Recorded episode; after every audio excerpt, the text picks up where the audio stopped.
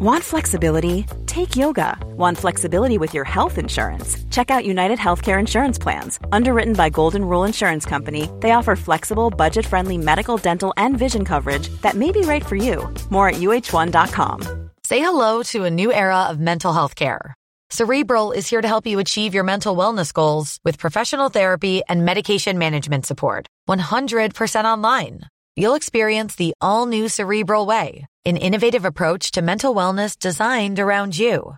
You'll get a personalized treatment plan from a therapist, prescriber, or both in a safe and judgment free space. Your cerebral therapist or prescriber will outline a customized plan with clear milestones along the way so you can get to feeling your best. With Cerebral, you're not alone in your mental health journey. We're here to empower you to live a fulfilling life. So take that first step towards a brighter future and sign up today at cerebral.com slash podcast and use code ACasts to get 15% off your first month. Offer only valid on monthly plans. Other exclusions may apply. Offer ends July 31st, 2024. See site for details.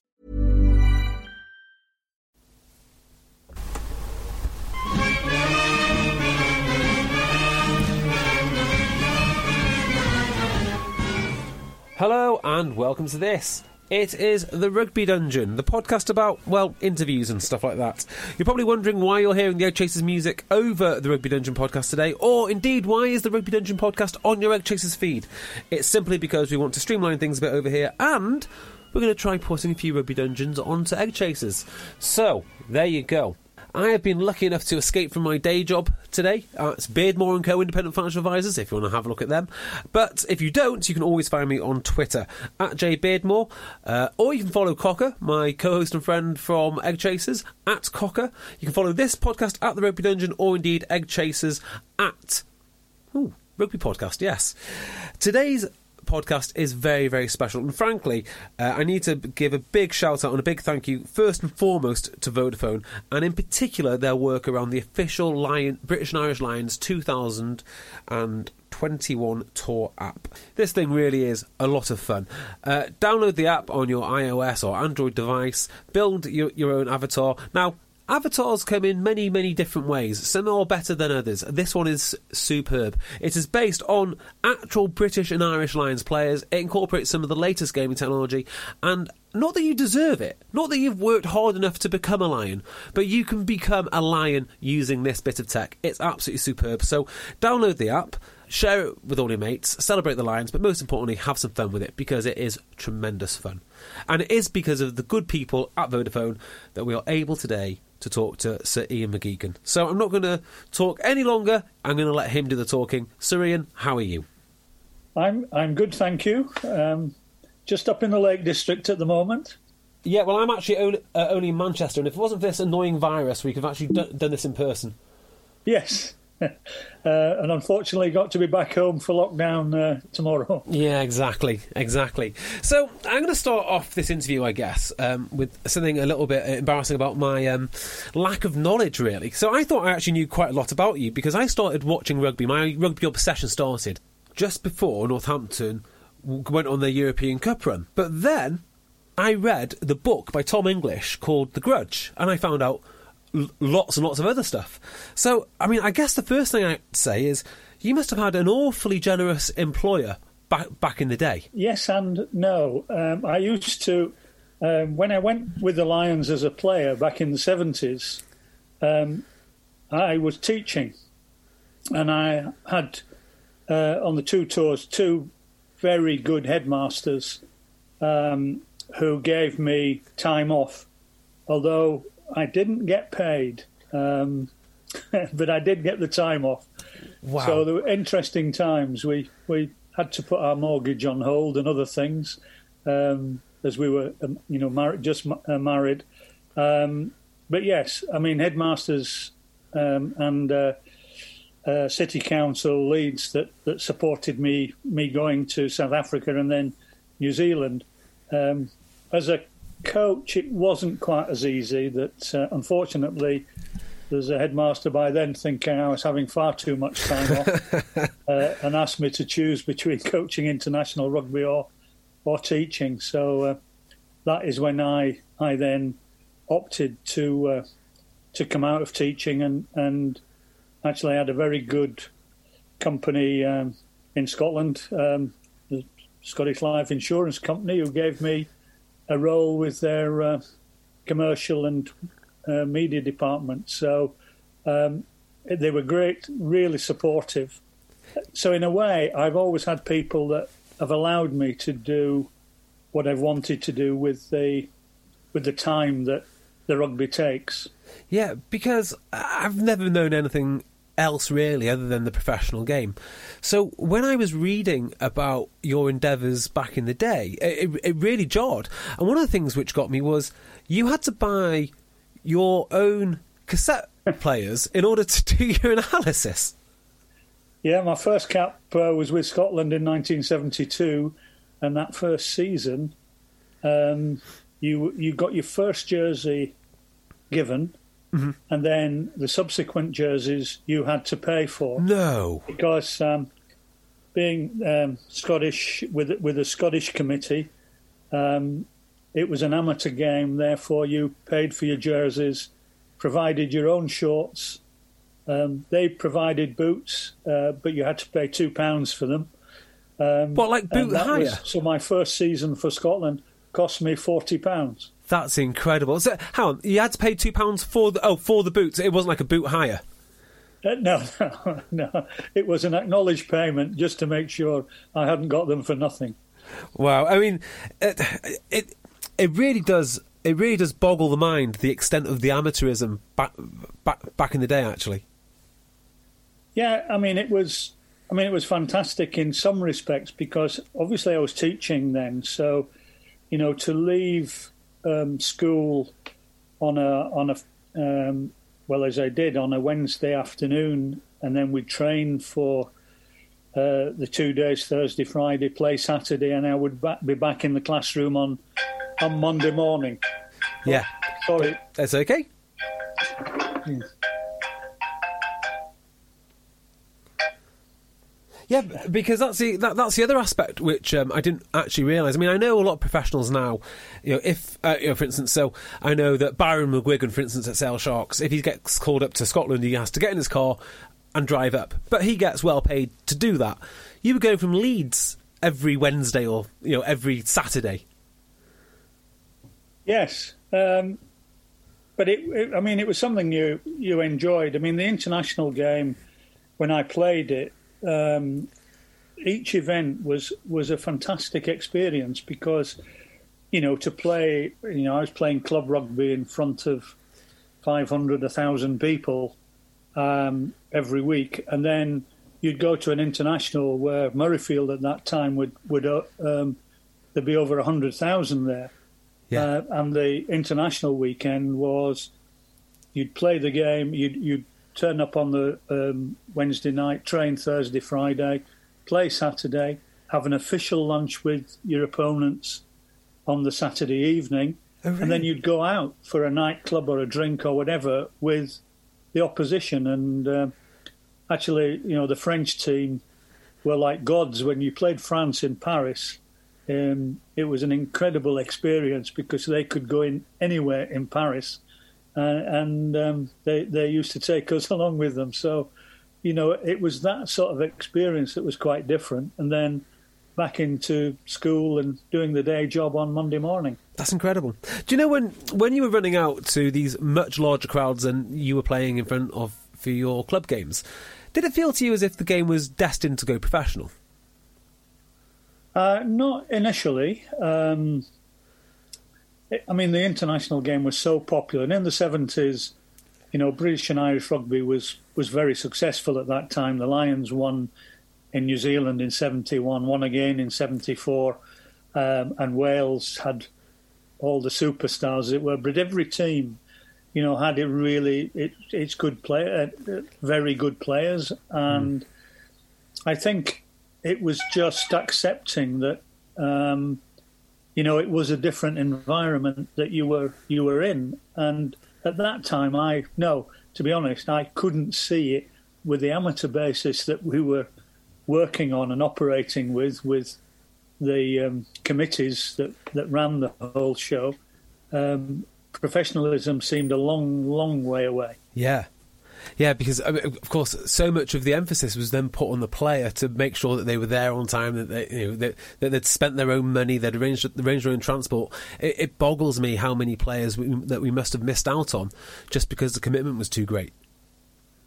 Yeah, I, I think you know maybe less so in some respects because they could watch the club games and as the selectors did then, um, if you were asked, because you had international trials at that time, so you didn't just get picked and play for Scotland or play for England.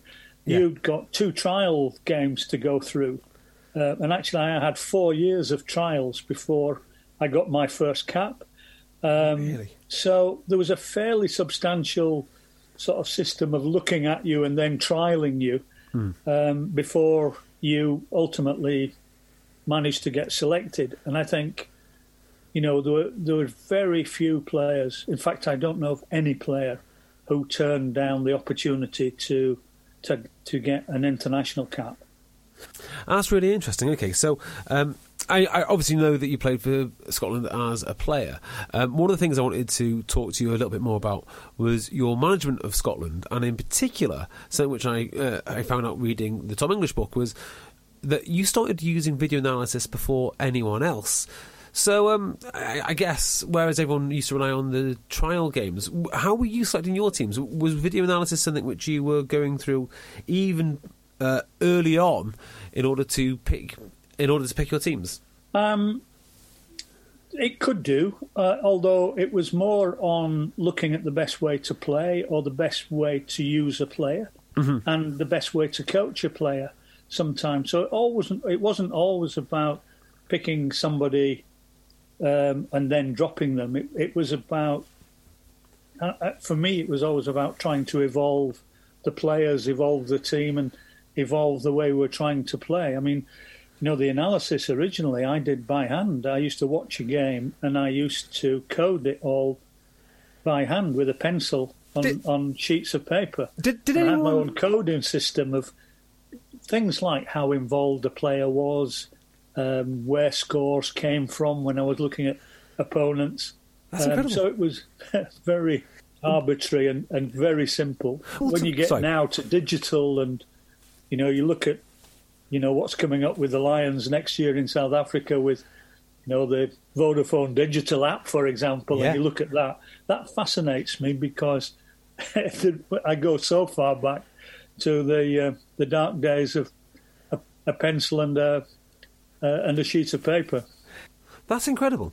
So, were you able to pick up the phone to anyone in different sports, or were they not doing doing it? So, was football doing it, or cricket, or rugby league? or did you literally just have to start from scratch? No, it was all from stats that I put together and then um, looking at games on video. Uh-huh. And um, when I was I was still teaching at that time, and we didn't have an awful lot of money, and I always remember one of the biggest um,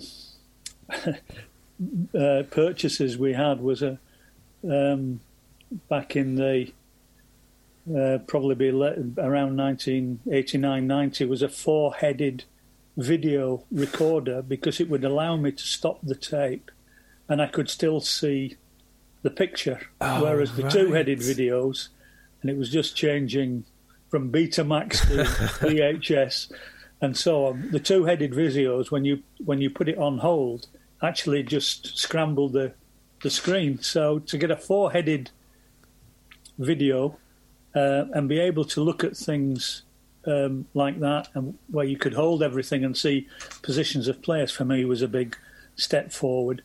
Uh, and I that's what I did. I just used the the videos of the games and then um, coded and took the timing, uh, minutes and seconds of where the, the pieces were that I needed to look at and then show the players and then do things individually as well.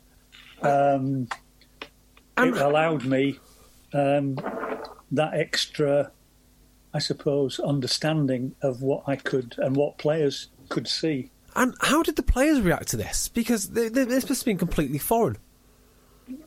No, as a player, um, you know, even in the 70s, um, the Scottish coach, Bill Dickinson, used mm-hmm. to do a stop start. He, he just put a tape on of the game. Yeah. So there was some rudimentary uh, analysis looking at it.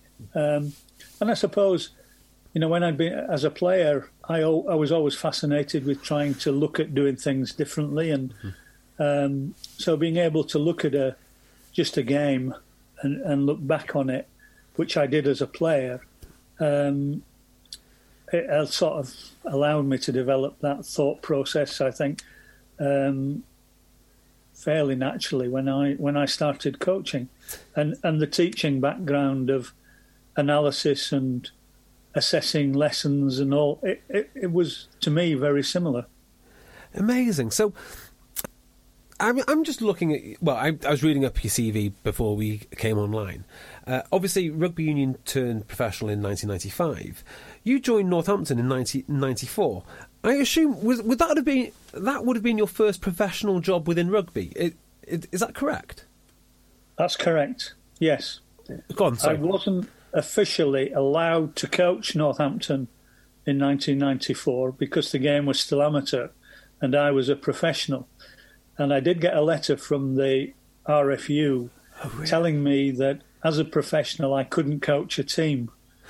What? So at Northampton, when I was coaching, we always meant we always made sure we had either fewer than fifteen or more than fifteen on the pitch. Yeah.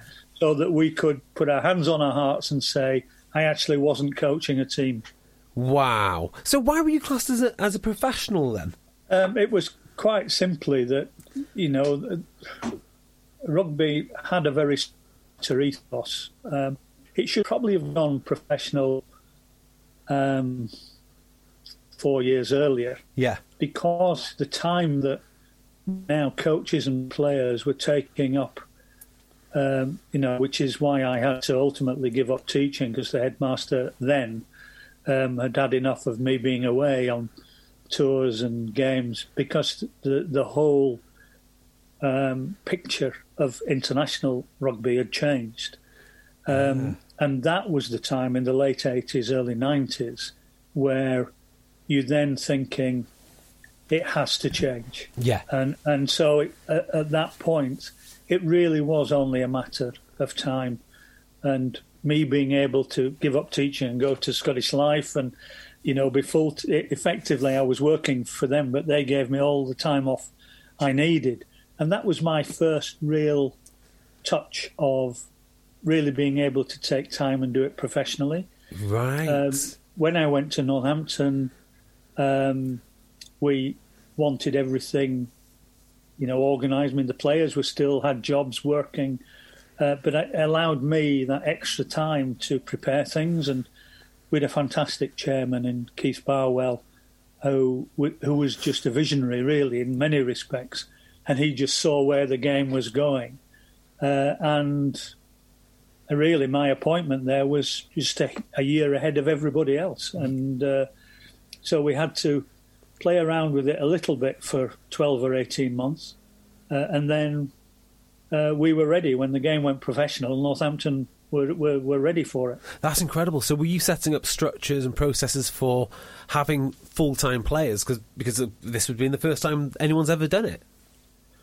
Yes, we were talking about programs, you know, fitness programs, uh, weights, um, putting a, a, a, mini gym under the stand. We knocked two dressing rooms into one and, and made it into a gym. We knocked two other rooms together and made it into a medical room. Now, by today's standards, it was all pretty basic. Yeah. But it was looking at on site. Here we had everything we needed to hand. Yeah. Um, with a great um, Phil Pask, who's still involved with England um, on the fitness. He's also um, um been involved, or was involved there at Northampton, been in with England and the Lions um, since. Also a physiotherapist, so he was brilliant fitness man, and we we worked together. We brought a medical team in.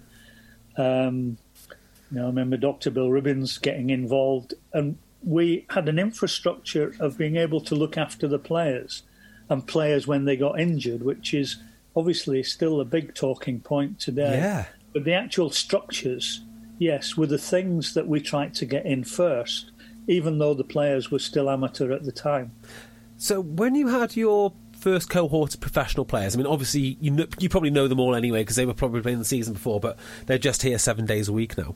Was it immediately obvious to you? Yes, this is going to work, or did it take a few months in, and then all of a sudden a light bulb goes off and goes, actually, now we're really making progress? Well, interestingly, there was a transition year, 1995 96 uh, in England. Okay. I think in the other countries as well, but certainly in England, where the RFU didn't allow the clubs to go professional. Ah. They put a moratorium on it for 12 months. So, what we could do was make the players part time, and we organised a way of paying them that allowed them to have the extra time and manage their lives as they transitioned from full time jobs to full time rugby. Yeah. Uh, and we did that, and some of the players did go full time at that occasion. Um, but there, there were all sorts of things, changes, which, in a way, the RFU really lost a year of going professional at that time. yeah. Uh, but as clubs, we were trying to make the most of it. So I had a group of players, some of whom were full time, but some were were part time for that 12 months. And it was 1996, uh, ultimately, when we got the first full time squad of players with us. But we had then all the programs and all the support that we needed in place as well with the right support staff yeah. because rugby had never had full time medical staff for, and we still didn't. We still had people who were giving a lot of their time, but we'd actually got there the processes in place where we could genuinely feel we were starting to have a professional support system for the players as they turned professional. And what kind of players did you find were most keen to become a professional? Were they all keen, or did you find it as like mostly the younger lads who didn't have careers, or you know how um, who were who were the guys that were easiest to to make that change or make that transition? Well, there was a lot of players around the internet or, or close to the international teams, and and I think they were the ones that made the big call. Yeah, Um, so, you know, I had a very good group of players at Northampton at the time. You know, um, Tim Rodber was the captain, Matt Dawson, Paul Grayson, Gregor Townsend came. Um, yeah, Budge Pountney, a younger player who came through and became an international. Um, Ian Hunter, Martin Bayfield. You know, there was um, uh, a lot of players who. I think Martin Bayfield had been a policeman, so Yeah, he yeah. gave up that job to go full time. So there was a big commitment from the players to to change jobs, but these players were uh, international players or close to it, uh, and decided to go for it really, um, which was great. So it meant as a coach, you know, I had a a good core of players who um, who really committed to it. Now I'm just trying to cast my mind back. Did Greg? I know Greg Townsend was with you in '97 for the Lions. As a person with a very deep voice, I'm hired all the time for advertising campaigns. But a deep voice doesn't sell B2B, and advertising on the wrong platform doesn't sell B2B either. That's why if you're a B2B marketer, you should use LinkedIn ads. LinkedIn has the targeting capabilities to help you reach the world's largest professional audience. That's right, over 70 million decision makers all in one place. All the big wigs, then medium wigs, also small wigs who are on the path to becoming big wigs. Okay, that's enough about wigs. LinkedIn ads allows you to focus on getting your B2B message to the right people. So, does that mean you should use ads on LinkedIn instead of hiring me, the man with the deepest voice in the world? Yes. Yes, it does. Get started today and see why LinkedIn is the place to be to be. We'll even give you a $100 credit on your next campaign. Go to linkedin.com slash results to claim your credit. That's linkedin.com slash results. Terms and conditions apply. tour. Did he stay at Northampton for the European Cup? When I seem to think he'd moved over to France or South Africa or somewhere. just before Northampton won the European Cup. With yeah, in 2000, yeah, Gregor had gone on to play in France then. That's it, France. Yeah, yeah. Um, but with uh, Johnny Bell as well, the Irish centre, um, Nick Beal, who Nick became Beal. an international, went on that 97 tour. There's five players from Northampton went on the 97 tour. Hmm. Um, so, in a way, I was blessed with not just very good players, but they were good people. Yeah. So it meant we could create an environment with our support staff who were fantastic to actually try and push the boundaries, and and that's what excited me as much as anything. And Keith Barwell, I think, characterised that as a chairman. So you'd got an environment where you could really try different things and challenge yourselves to be different. And I still remember, you know, to this day, we, we decided we wanted uh, to win the European Cup in five years. We actually won it in four. Yes. I wasn't interested in the Premiership or National One as it was then. I wanted us to be the best team in, in Europe. But when they'd won it, I had then just moved on to Scotland that year. Well, Um, we we did it by playing rugby in a slightly different way, and we all bought into that. And as a coach, that was brilliant to be part of and experience. how would you how would you define that slightly different way? Uh, we decided to keep the ball on the on the field a lot longer. Yeah. Um, we tried to play in waves of attack. So we'd got this idea where um, teams within teams that we played in little units of four and five players um, and played off each other. And we had a shape we called the cone going into contact, where there was a little team at contact. Which, Yeah. But the next team was already in play, ready to use the ball, and the third team was already in support, ready to work off them. So we were trying, and it, it actually was a thinking that um, I took with me then to the 97 Lions. So I'd been able to have it, if you like, as a sounding board and a, an experiment um, at the club at the time. And we we then, as I say, tried to move it on virtually every every season. Now, just before we move on to the, onto the Lions, which obviously everyone wants to do, uh, one last thing on Northampton. Uh, I know you'd gone to Scotland by the time that they'd won the European Cup, but fundamentally it was still a team that you laid the foundations for. How do you reflect back on that time? And even though you'd gone, did you still feel any pressure? Uh, just talk a little bit about that. Um, so Paul Larkin and I, Matt Dawson, we used to exchange conversations all the way through the season. Um, and in fact, I, I remember um, we did initiated couple of years before having an end of season dinner, and we put a massive tent on the first team field, and everybody went. Um, I got invited back um, at that that season just before the final, so we had some conversations. So, um, you know, the people who drove it that last that year towards the European Cup were um, um, Paul Larkin and John Steele. Oh, yes, yes, yes, of course. Now, the Lions. Uh, the thing that you're best known for, I guess the the biggest talking point about any Lions tour is always going to be the selection. How difficult is that? And also, you know, it's fair, relatively easy now because you can look on YouTube, you can pull up clips of players, anyone can do it. But how were you doing it in in '97?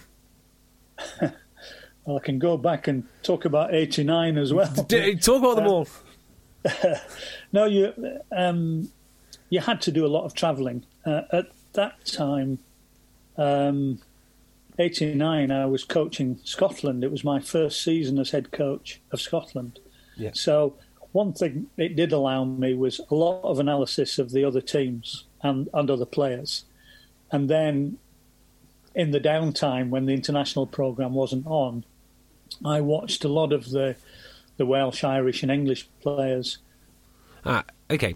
Um, so, because you can scout basically whoever you want, did you come across a player that wasn't necessarily on the international radar, but you thought, yeah, he will, he'd be good for the Lions? Um, well, one I picked up early was a youngster that I was quite impressed with at Bath, mm-hmm. who looked a bit different. And I was saying, I, I was, you know, then wanting to look at players who would make decisions or who would be quite dangerous or difficult to to mark. And um, um, so I asked, but when I'd watched him a couple of times, um, asked a bit about him. Um, and he was a youngster called Jeremy Guscott. that uh, okay. And we'd already um, penciled him into the Lions squad. And then, strangely enough, England did pick him before the Lions went, I yeah. think, to play against Romania um, that that year. And then and then uh, Jerry came on, on tour in '89, and and of course made the last two tests and uh, um, scored a brilliant try in the second test in Brisbane to yeah. make sure we won we won that game. So, you know, it's when you get things like that. Will Greenwood in '97. Uh, Will hadn't played for England then, but again, watching him, you could just see the difference of how quickly these players see things. Yes. So, although I hadn't played for England at that time, I was watching him as much off the ball as I was watching him on the ball um, and just how quickly he saw support lines, how he got into good positions. And again, in 97, we were looking for players that could think for themselves, but particularly could see things early and react. Mm. Um, because I felt that that's what was going to be needed if we were going to really make inroads into beating South Africa. Yeah. Uh, how much of your selection process was looking at the national teams, and was there any? Oh, sorry, was there ever any pressure to pick certain players because unions are powerful and they want a certain amount of their players going on tour, or did you have complete independence? No, we, you know, I, I mean, as as head coach, you you've got that independence. Clive Rowlands, who was the manager in '89, was a brilliant manager. Hmm. Um, and he always, when we were doing the selection, um, he always said, so he didn't say I had the last say, but he always said, I had two jokers.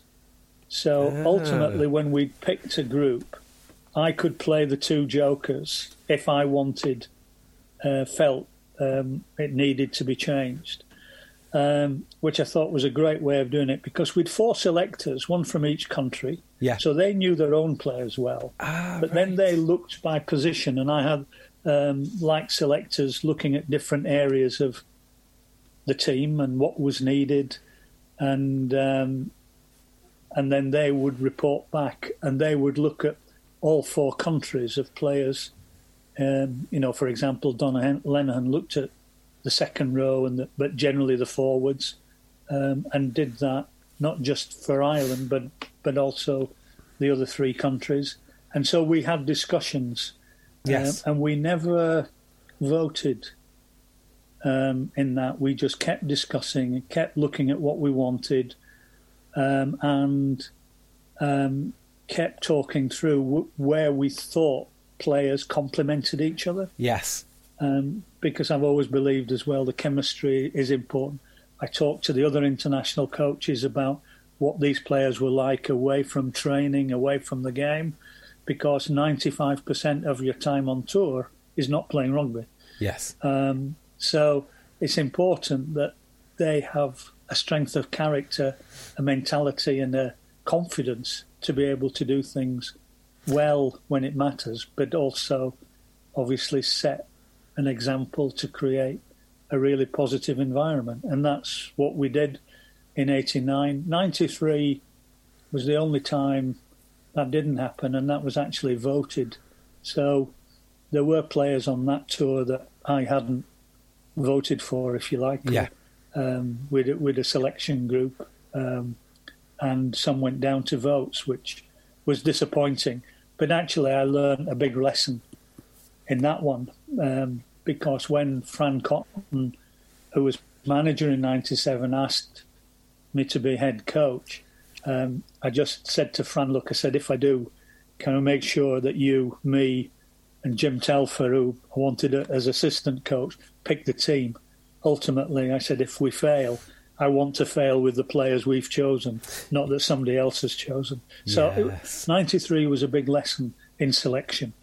Um, and again in 97, like uh, 89, we didn't vote and we we just talked through.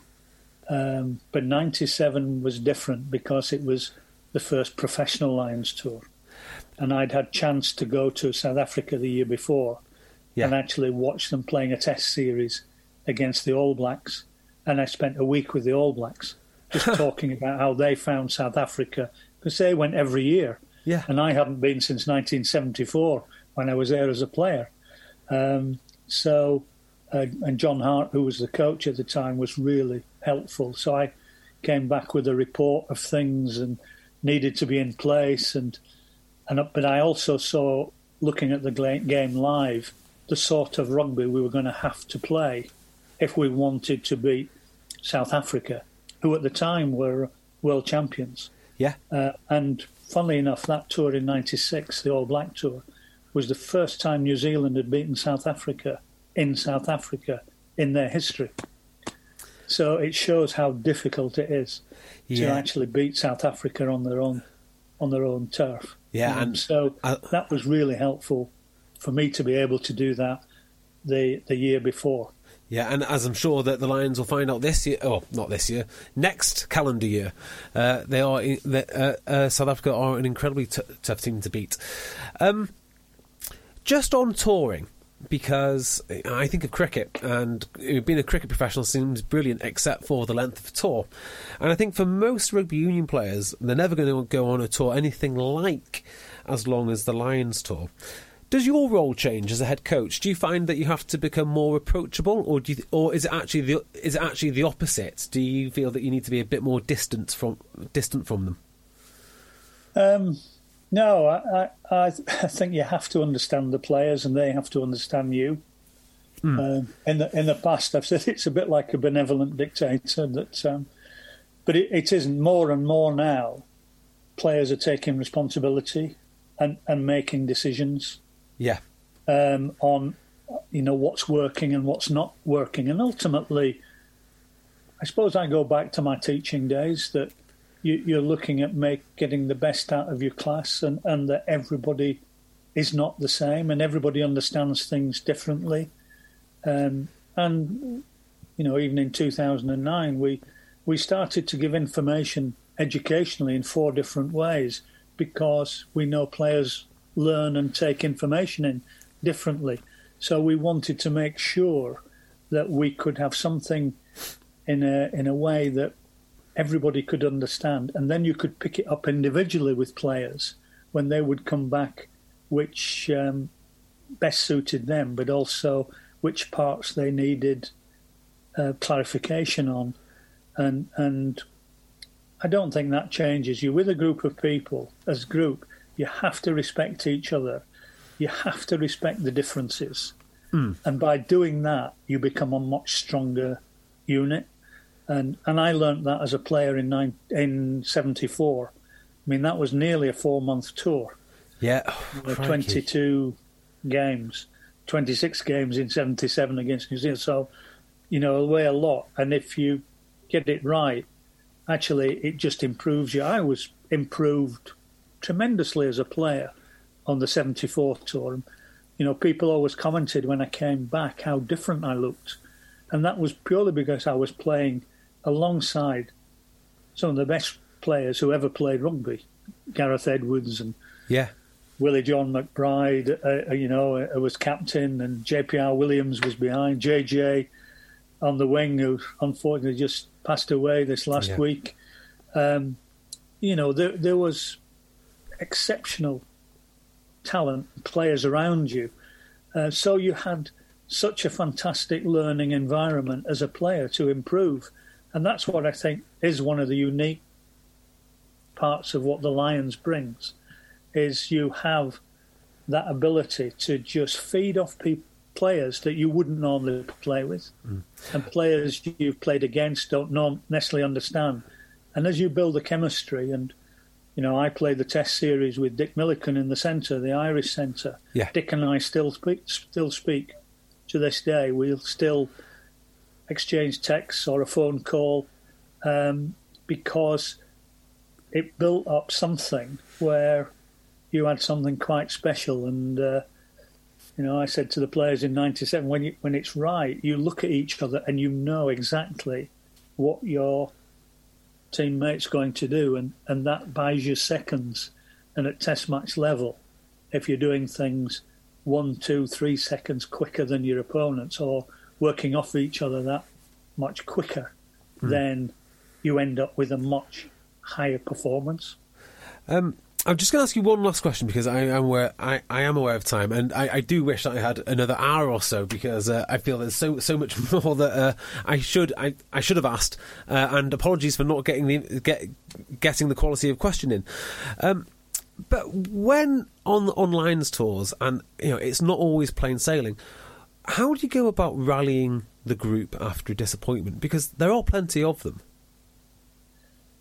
Well, a you you recognise the disappointment and and it's out front, um, and you know you let the players relax a bit uh, after it because they'll have their own thinking time as well, and then that's where analysis comes in.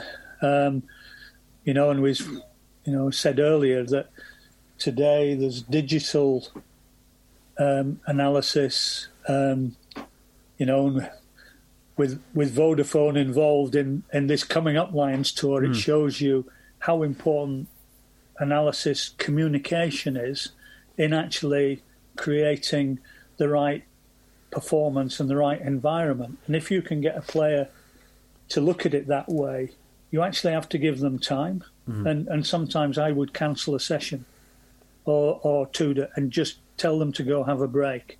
Yeah. And completely change and um, because it's so easy to get on top of it.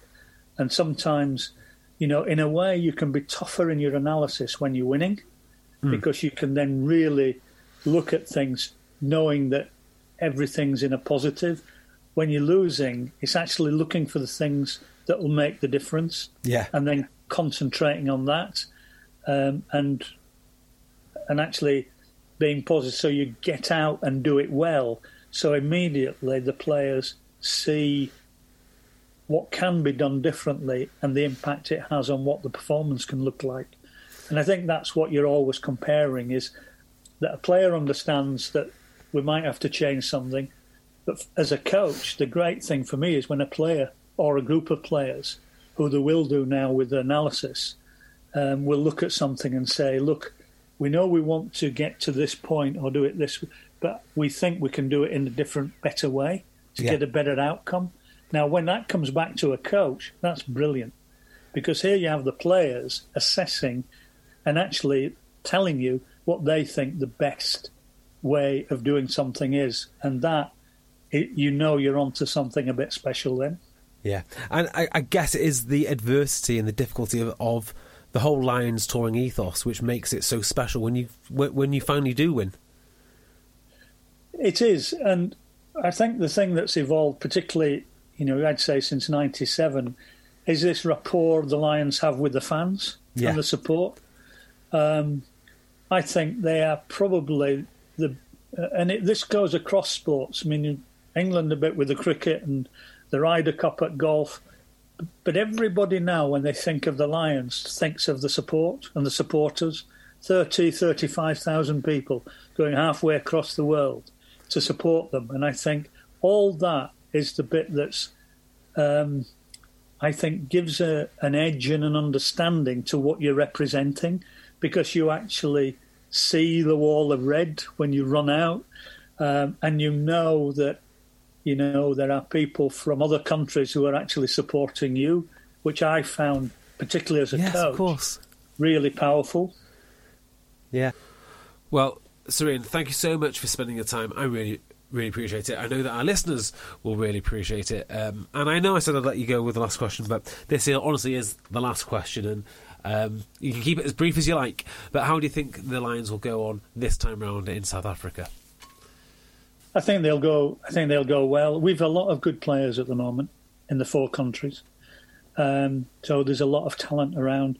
Warren Gatland knows exactly what's needed Yeah. um, from the Lions.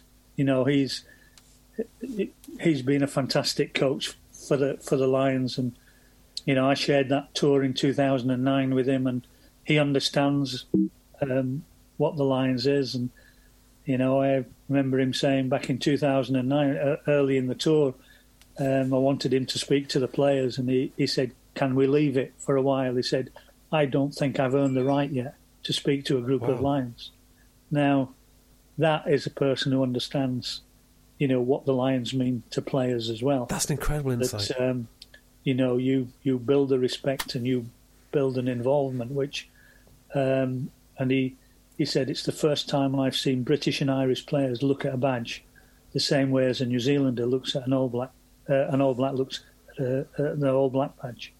Well, I think that's an absolutely fantastic place to leave it. Uh, Sir Ian, I hope you enjoy the Lake District, and I hope you enjoy this year's Lions even more. Thank you very much. Thank you, JB. Take care.